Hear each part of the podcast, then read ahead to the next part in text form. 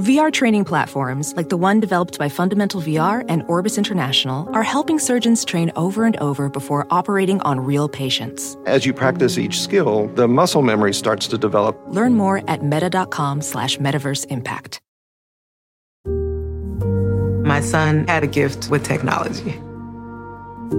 With reliable internet at home through the Internet Essentials program, the world opened up He's part of this next generation of young people who feel they can thrive. Through Project UP, Comcast is committing $1 billion to help open doors for the next generation with the connectivity and skills they need to build a future of unlimited possibilities.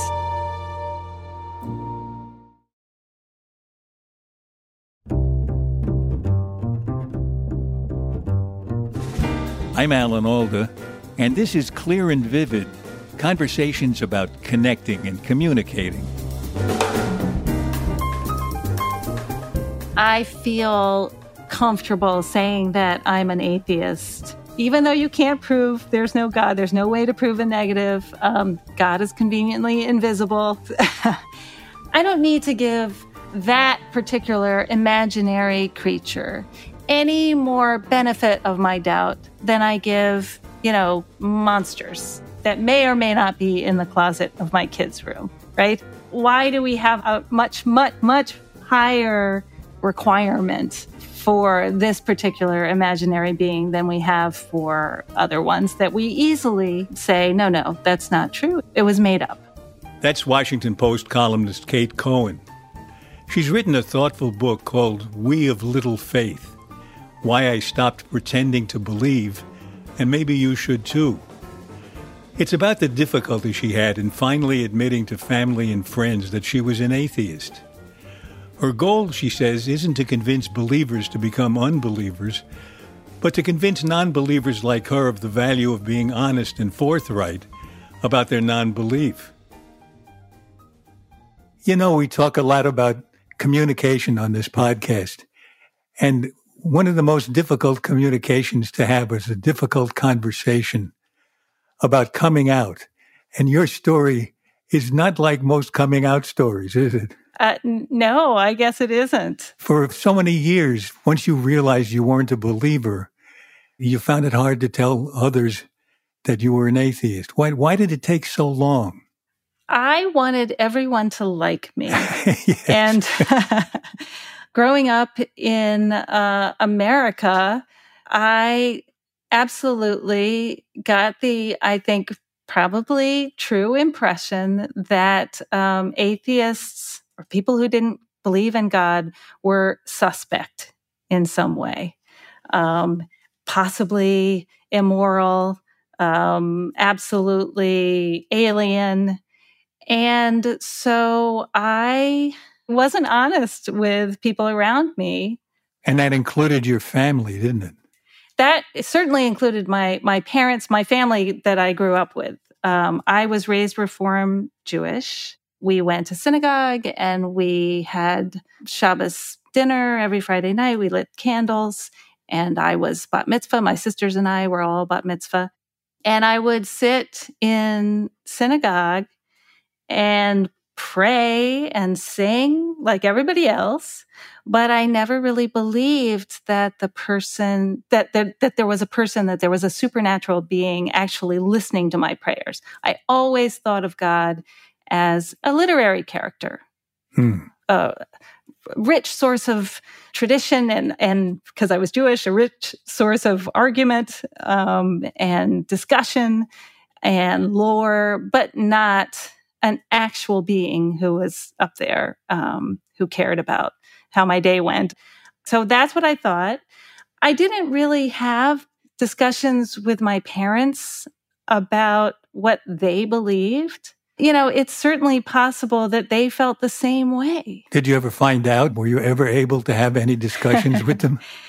Um, yes. And um, my father tells a story now about how um, he he wasn't sure until my mom got cancer, and then he was like, you know, screw this, I don't believe this. Uh, you know, that yeah. was his moment of rejecting the idea. some people go the other way when there's a some people a, a yes. health crisis. Yeah. They feel it's time to make a deal. So when was it that you finally had to face up to the fact that you had to tell someone else? um, it was when I had kids. Yeah. It was when I had kids. And that really made me take a leap. At first, just in the privacy of our living room. But that really made me articulate what I really believed uh, because I felt more than wanting to be liked by people, I felt this um, kind of awesome responsibility to them and to their developing brains. And I realized that, you know, when they're little, everything they know comes through you. Um, and I felt that power. I felt that power. And I felt very serious about not passing on to them anything I didn't believe and, and telling them wh- how the world was as I saw it. It was just very important to me. I didn't want anything to get in the way, any sort of lies or, or not even lies, conventional wisdom. Um, you know, the sort of easy things that people say to their kids when that the cat dies or something like that. What prompted the conversation? Had your cat died? the first conversation was really we were reading a book of uh, Greek myths. And your kids were how old? Five and three. I I must have been pregnant with the third, so I had the two little boys in their little footy pajamas. And it was D'Aulaire's book of Greek myths, and one of them said, "Well, what what's a myth?" And I said, it's a story people tell about how the world works, like the stories of Moses that we tell for Passover, and like the stories uh, about Jesus that people tell around Christmas time. It's it's a story about how the world works, and it's called a myth when people don't believe it anymore, and it's called religion when people still believe it. Um, but they're just, they're all stories that people made up because they didn't understand how things worked. Uh, they didn't understand where thunder came from, for example, you know, when we talk about Zeus. And so that's where it started. And they just nod and they take it in.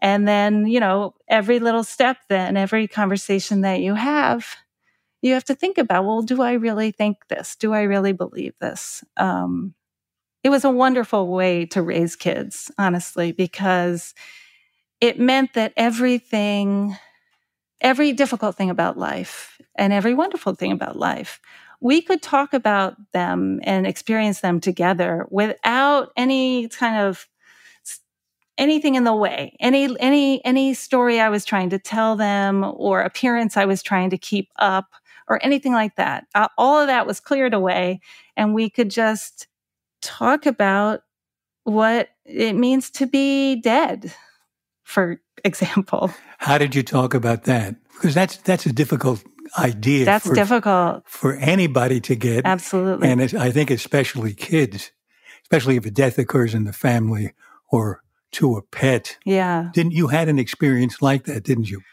I think my eldest was two when his uncle's dog died, and you know, I I definitely was sort of like, well, what do I do? Uh, obviously, I didn't want to say that the dog went to heaven. Didn't believe that you don't say went to go live on a farm. We lived on a farm. That wouldn't have that wouldn't have worked.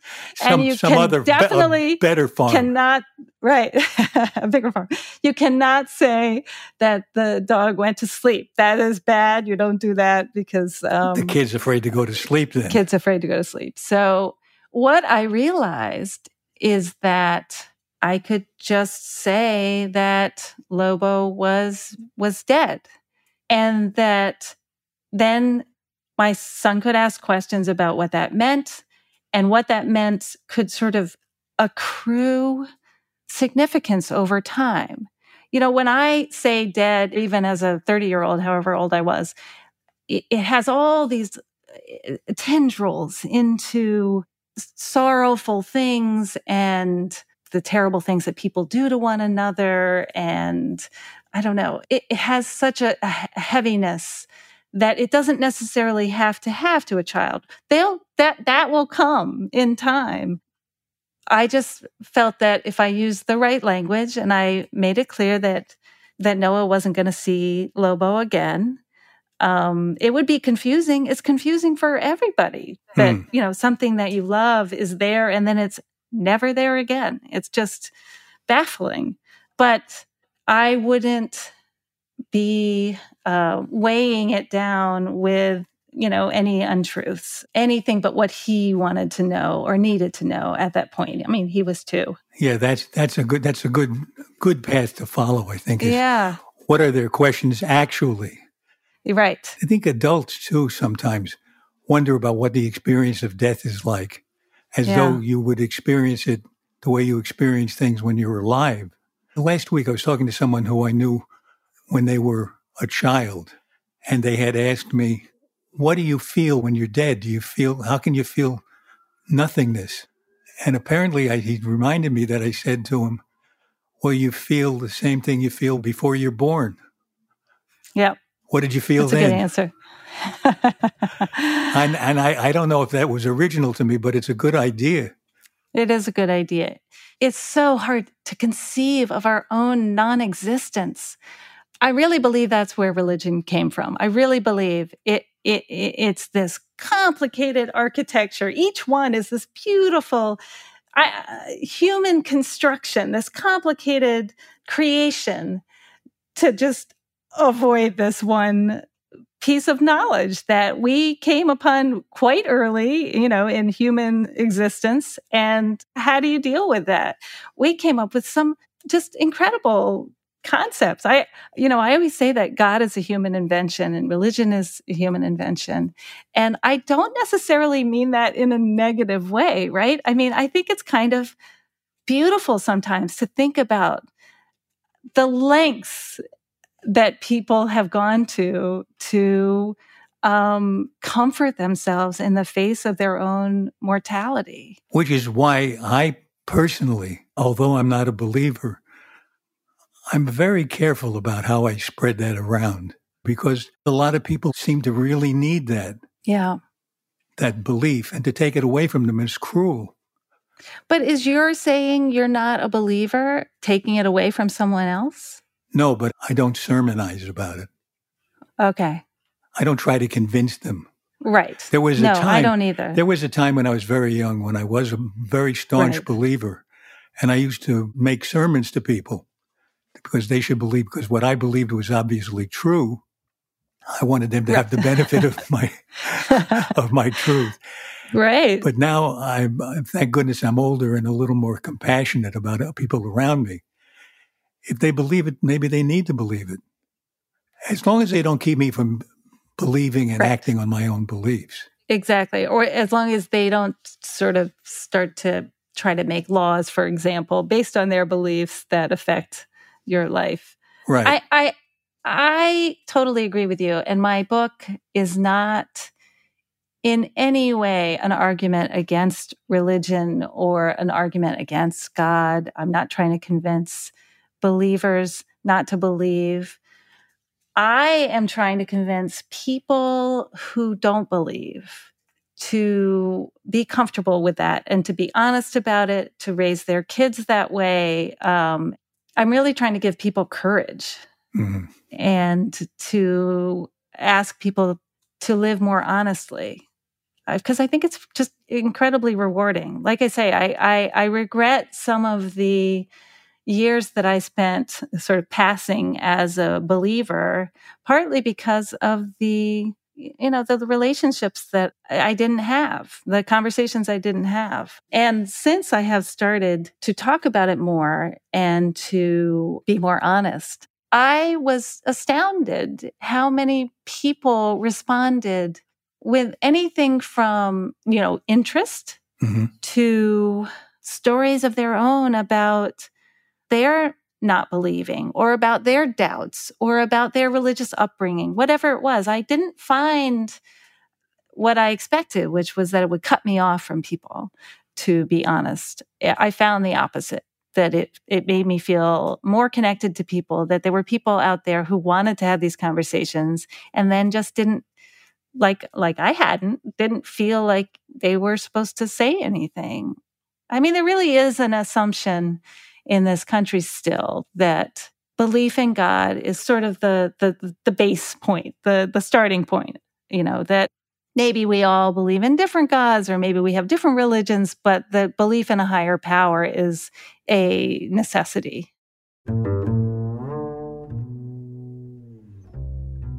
My guess is that it was difficult for you to stop passing as a believer hmm. because you don't always know what the consequences will be. Right. Will you lose your job? Will you lose a friend? Will someone think you're not trustworthy? You're not, you can't possibly be a moral person. How do you navigate that? How do you, how do you know yeah. when to speak up and when not to? I would say that I feel myself to be in a position of great privilege with regard to that issue. I live in a fairly liberal area. I live in Albany, New York. I have open minded friends and family. Um, I'm I'm white. I'm in a you know very secure position financially. All these things. Generally speaking, I'm in a position where I'm not risking much. The risk that I took, that I felt the the the most seriously, and I talk about it in the book, had to do with my husband's families, particularly his father, and the expectations that he had on us uh, in terms of raising our kids. And so when my son Noah was born, we decided not to have a bris, which is a ritual circumcision and um, a party that goes along with it. And we decided not to do that. And um, my father in law refused to hold his grandson for eight days. And it was, you know, it was very upsetting. I don't think we knew what was going to happen when we sort of made the decision. And I suppose, in a way, eight days of not not being held by your grandfather is not a big deal, but it um, it wasn't a good way to start. wasn't a good way to start. Um, so so the, it was it, you know again the risk that I took um, was family disharmony. And what I argue in my book is that people who are risking less possibly have more of a responsibility to be honest, to come out, um, you might say, than people who are living in a place where they might um, truly be risking their jobs or their kids could get bullied or you know or even something more uh, violent perhaps. I i never i never had any kind of fear on that level.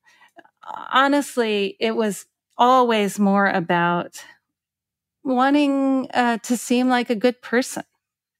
And um and i feel that the more kind of regular people around the country who can say without rancor, oh no, you know, I don't believe that there's a supernatural being in charge. The more people will understand that you can be a perfectly good person, you know, perfectly um, involved in the PTA, perfectly teaching your kid manners, everything and and not believe in God.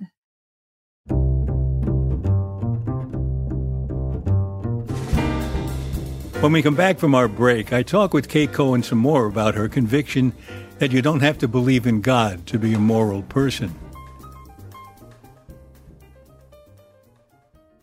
Just a reminder that Clear and Vivid is nonprofit, with everything after expenses going to the Center for Communicating Science at Stony Brook University. Both the show and the center are dedicated to improving the way we connect with each other in all the ways that influence our lives. You can help by becoming a patron of Clear and Vivid at patreon.com. At the highest tier, you can join a monthly chat with me and other patrons, and I'll even record a voicemail message for you. Either a polite, dignified message from me explaining your inability to come to the phone, or a slightly snarky one where I explain you have no interest in talking with anyone at the moment. I'm, I'm happy to report that the snarky one is by far more popular. If you'd like to help keep the conversation going about connecting and communicating, join us at patreon.com slash clear and vivid.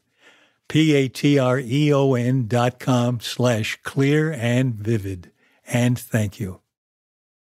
Professional welder Shayna Ford used VR training developed by ForgeFX to hone her skills as a welder. The more time that you spend practicing it, that's what separates a good welder from a great welder. VR training can help students like Shayna repeatedly practice specific skills. Virtual reality definitely helps because the more muscle memory that you have, the smoother your weld is. Explore more stories like Shayna's at meta.com slash metaverse impact.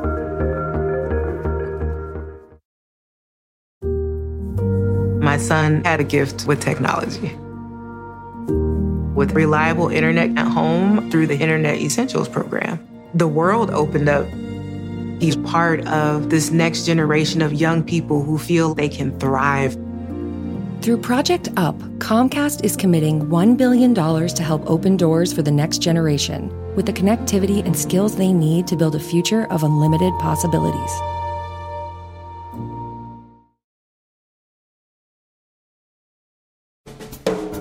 This is Clear and Vivid, and now back to my conversation with Kate Cohen. We'd been talking about her experience of talking with people who believe that atheists can't, almost by definition, have morals. Have you had conversations like that where you were confronted with the idea that if you're not religious, you don't have a moral ground? Yes. How did those conversations go? Well, I have a whole chapter on morality in my book um, because although I think that death is really the reason why religion was invented, morality is kind of like why we all think we're supposed to believe.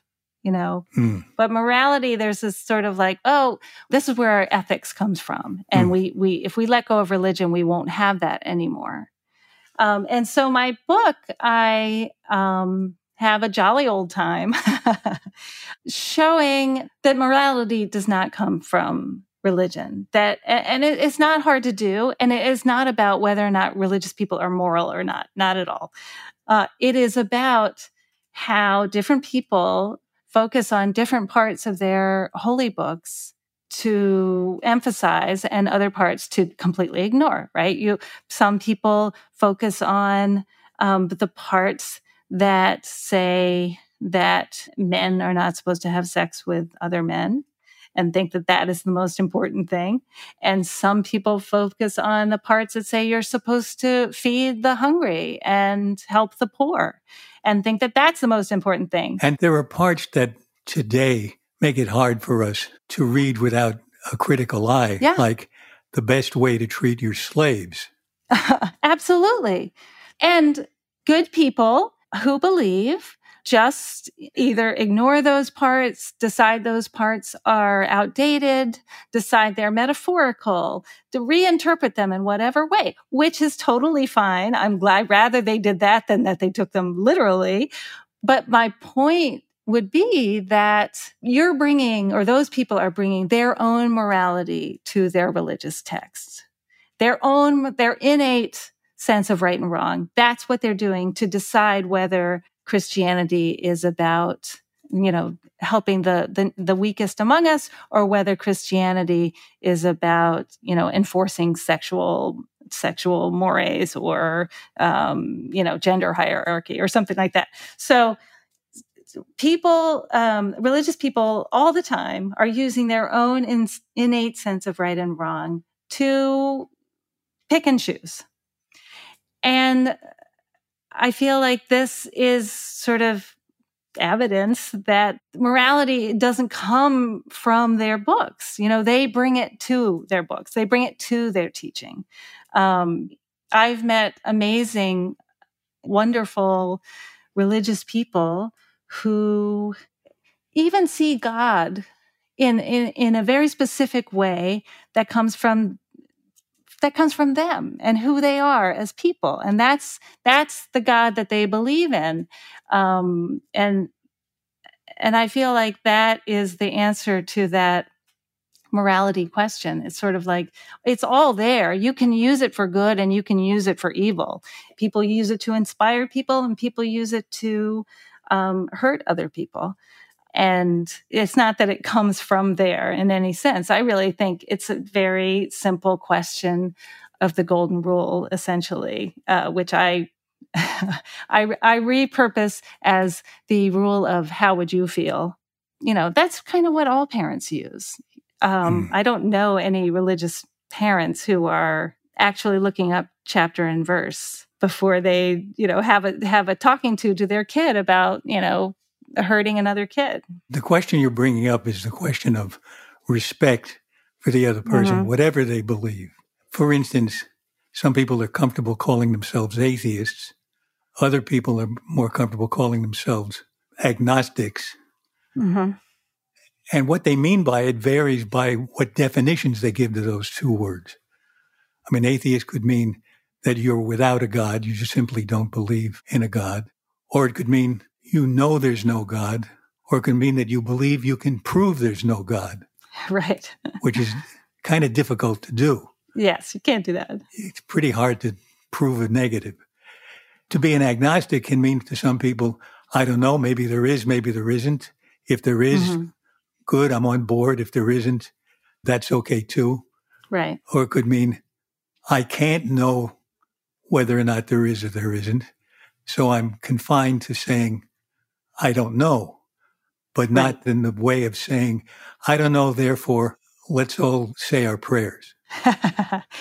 I feel comfortable saying that I'm an atheist. Um, even though you can't prove there's no God, there's no way to prove a negative. Um, God is conveniently invisible. And, um, but I feel like I don't need to give that particular imaginary creature any more benefit of my doubt than I give, you know, monsters that may or may not be in the closet of my kid's room, right?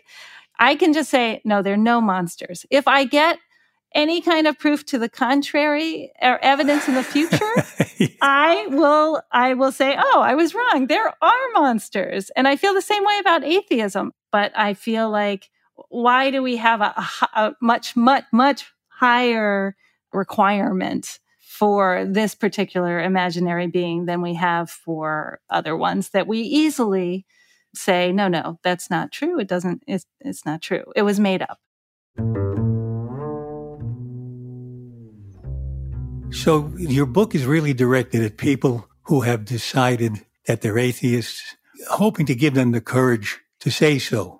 I think maybe even more people who have felt that they needed to pass on religion to their kids, to carry on whatever faith they were raised in because kids need religion or because that's the sort of responsible thing to do. You know, people who are doing it without really believing it. I want people to um, own up, match a little bit more their their beliefs with their behavior, and also to know that you can raise kids. Um, you know, you can sort of face all the the sort of things that we face in life without having that religious structure or without a belief in a higher power.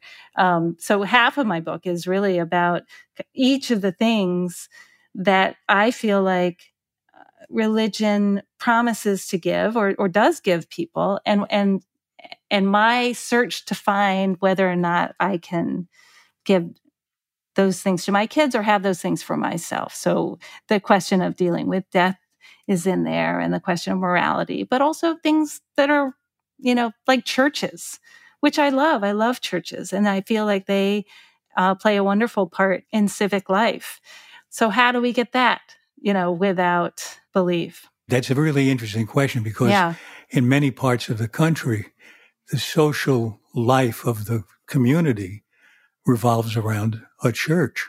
If the ranks of unbelievers grows to such an extent that we lose those centers of community, what can we replace them with? What can give us the benefit of having people who you trust, who you have a communion with, How can we have that in the absence of belief? since writing this book, I have been to some amazing um, places where people are building community. I was just in Orlando with the Central Florida Free Thought Community. It's incredible. The, the number of things on their November calendar, you know, sewing circles or volunteer opportunities or or or wonderful speakers like me or it's incredible it's a lot of work and you know, I had to laugh sometimes because I feel like people turn their noses up at so called organized religion.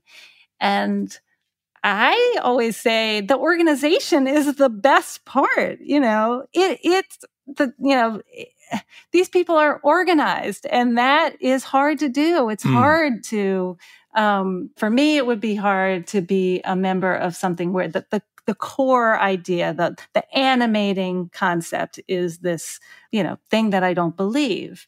But I, it's an excellent question where else to find it. In my book, I talk about noticing where you already have it. I'm sitting here right now in a public library, which has events all the time and um, has free internet for people like me who live on farms and has places to to bring your kids when it's cold and you need you know you need to entertain them in some way. So libraries could be the answer too. Um, but i think it's it's it's a space it's organization it takes money um, and then there's also that sense of community, of, of like mindedness, some of which probably just comes from doing things together, achieving things together, putting on a, a soup pantry. But, you know, I think we have these extra spaces in our lives and we might need to turn more attention to them if we're not going to invest in our churches or if we don't feel we can for whatever reason. And there's the pleasure of the rituals you have a charming, yeah. a charming section in the book where you talk about creating your own holidays. Yes. over pizza. I love that. Yes. So that chapter um, is sort of about my hunt for a holiday that I can both believe in, really believe in, and also share with uh, the community around me, which is the feeling that um, you know, I think real believers have about things like Christmas. I mean, how wonderful to sort of actually believe in this and also be sharing it with your neighbors. And um, I, I tried a bunch of different holidays, and the the one that stuck is one that we just happened upon. It was just accidental, um, which was International Pizza Day. This is an, an internationally recognized day. Yes, I think it is an internationally recognized day. It's on some calendars, Alan. I mean, we don't have to be too, you know, it's definitely on my mom's calendar. Anyway, uh, so we just happened to read a book called Pizza for the Queen by Nancy Castaldo. And at the end, it had a little note. It said, if you want to celebrate pizza, February 9th is International Pizza Day. And I think it was February 4th. So, Kismet, we're going to do this. We're going to celebrate International Pizza Day. And we just made homemade pizzas. And then it stuck. We just kept doing it every year and it got bigger and bigger and bigger. More and people wanted like to six- join you, right? People wanted to join. Um, and then once they got on the list, you couldn't get them back off the list. but the, the problem is that International Pizza Day involves homemade pizza crusts and you know ho- ho- homemade toppings and everything. So it is now the hugest pain. But i i i really believe that a really good holiday has to be something that is you know exhausting. Like like thanksgiving. Thanksgiving like thanksgiving. is, is exactly. murder for the person who does the cooking. Absolutely. But and everybody just, everybody appreciates it and joins in. I'll i'll bring the cranberry right and and it, it's actually important to give people jobs because there should be some effort. I feel like that is kind of what what makes it stick. You know, at Thanksgiving, because it's secular, that ended up being kind of really it's it's my favorite holiday. Well, um, now everybody will be celebrating International Pizza Day. Well, and that would be great. If we could just, if this book does one thing and spreads International Pizza Day around so that it's not just a thing in my house, but it's a thing in everybody's house. That would be awesome. Pizza. I mean, who doesn't love pizza? a great and delicious way to end the conversation.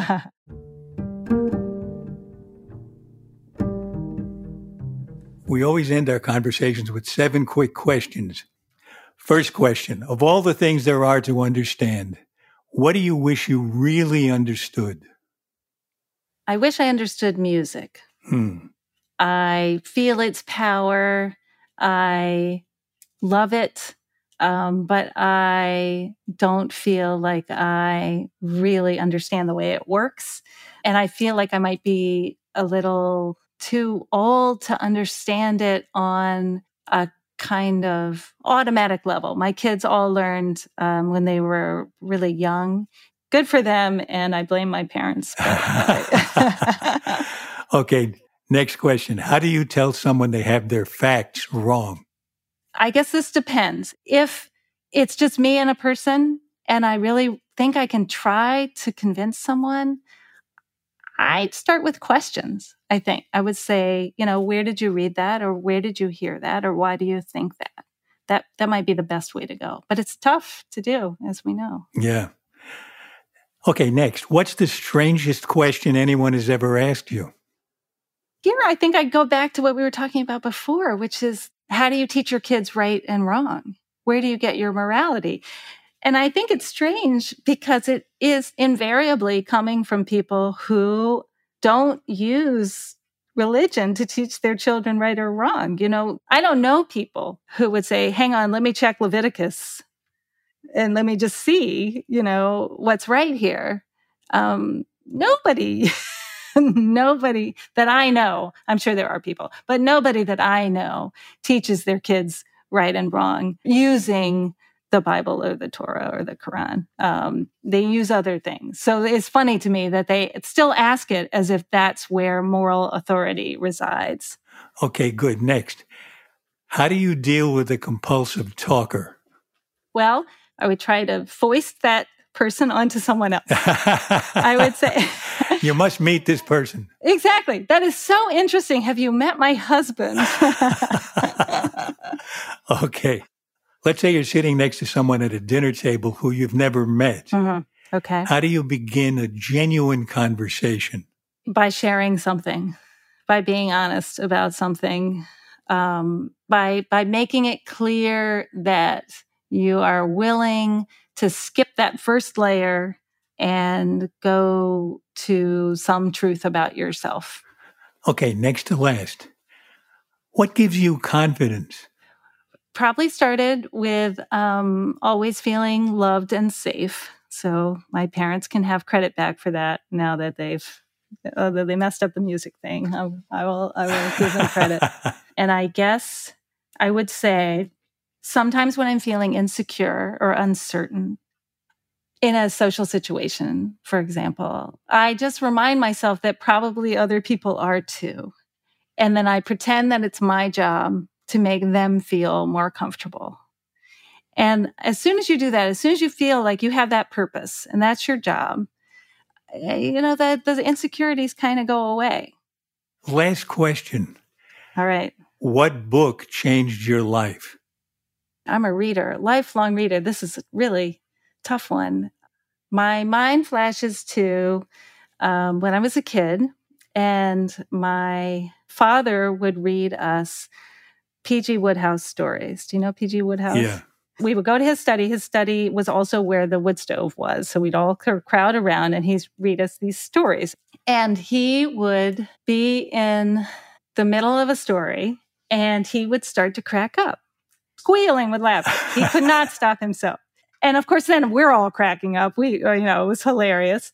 But the image of a person looking at a page and laughing uncontrollably, it's just miraculous to me. I feel like my sort of respect for the written word partly comes from that and and that that sort of joy that it can bring people. And I feel like even when I'm talking about serious things, you know, in in in We of Little Faith, there's chapters on death, there's chapters on morality. I still think it's important to be silly and have fun and if we're not cracking up every once in a while, you know, what are we even doing?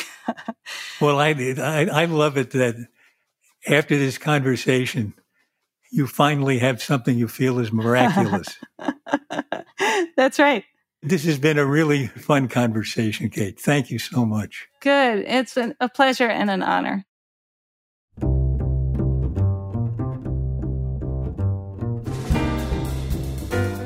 This has been clear and vivid. At least I hope so. My thanks to the sponsor of this podcast and to all of you who support our show on Patreon. You keep Clear and Vivid up and running. And after we pay expenses, whatever is left over goes to the Alda Center for Communicating Science at Stony Brook University. So your support is contributing to the better communication of science. We're very grateful. Kate Cohen is a Washington Post contributing columnist. Her new book is We of Little Faith Why I Stopped Pretending to Believe, and maybe you should too. You can check in with her at katecohen.net. This episode was edited and produced by our executive producer, Graham Chedd, with help from our associate producer, Jean Chimay. Our publicist is Sarah Hill. Our researcher is Elizabeth O'Haney, and the sound engineer is Erica Huang. The music is courtesy of the Stefan Koenig Trio.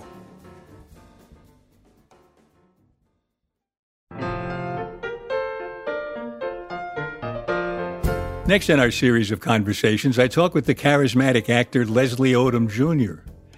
He's one of the stars of the hit musical Hamilton and the hit revival of the great play by Ossie Davis, Purlie Victorious. Here he is talking about the time he discovered the exhilaration of abandoning caution. And the next day, I came, I was so pissed off. I said, okay, you want me to go to 10? I'm going to go to 17. And, and I'll show you, I'll show you, not only am I going to fail, this whole production's going to fail. The audience is going to walk out. They're, they're going to shut the show down. And I hope you're happy. Like I, Alex, I was, I was so enraged and ready to show him how wrong he was that I went to 17 and then I went to 18 and 25 and 37 and and the sky opened up. I don't know if you saw Hamilton, but I come out at Hamilton. I'm like, how soon can I get to 17? Like, you know, in the opening number, I'm trying to, I'm trying to get there as quick as possible because I, I love that space now. It's the the abandon of that space. Leslie Odom Jr. now starring in the hit revival of the play Purlie Victorious. Next time on Clear and Vivid. For more details about Clear and Vivid and to sign up for my newsletter, please visit alanalda.com. And you can also find us on Facebook and Instagram at Clear and Vivid. Thanks for listening. Bye bye.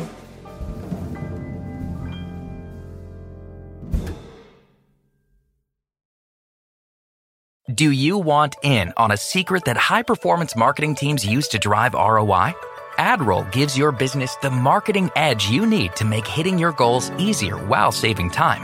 AdRoll optimizes ad campaigns across display, native, and social media channels all in one place. Deduplicate conversion attribution across channels and even trigger emails based on user interactions. Sign up at adroll.com slash ROI to join the club.